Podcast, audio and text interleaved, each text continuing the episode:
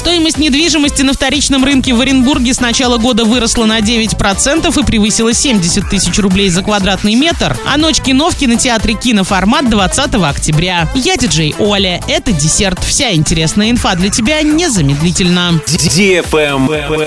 News. Стоимость недвижимости на вторичном рынке в Оренбурге с начала года выросла на 9%. Средняя цена одного квадратного метра жилья 70 683 рубля. Среди 70 крупнейших регионов России Оренбург находится на 67-м месте по стоимости вторичного жилья. В топ-5 этого рейтинга входят Москва 308 800 рублей за метр, Сочи 250 тысяч, Санкт-Петербург 188, Владивосток 166 и Севастополь 154 тысячи рублей за квадратный метр. Рост стоимости вторичного жилья зафиксирован в 66 из 70 городов. Больше всего цены на один квадратный метр выросли в Челябинске плюс 22%, Новокузнецке плюс 21%, Нижнем Новгороде плюс 18% и Кирове плюс 17%.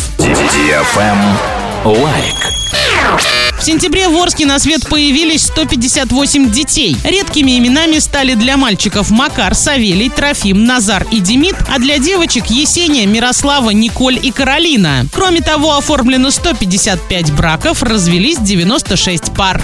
Правильный чек. Check-in. На этой неделе в кинотеатре «Киноформат» премьера фильма «Повелитель ветра» для лиц старше 12 лет с Федором Бондарчуком и Анной Михалковой в главных ролях. А также в прокате кинотеатра «Киноформат» фильм «Школа магических зверей. Тайна подземелья» для лиц старше 6 лет. Билеты и расписание на сайте кинодефисформат.ру. А 20 октября в честь 9 дня рождения кинотеатра «Киноформат» «Ночь кино» для лиц старше 18 лет. Начало в 21.00, билеты в продаже на сайте или на кассе, подробности 37 60 60. Вас ждут три фильма, шоу-программа, подарки, сюрпризы. Яркие эмоции и незабываемые впечатления гарантированы. На этом все с новой порцией десерта специально для тебя. Буду уже очень скоро.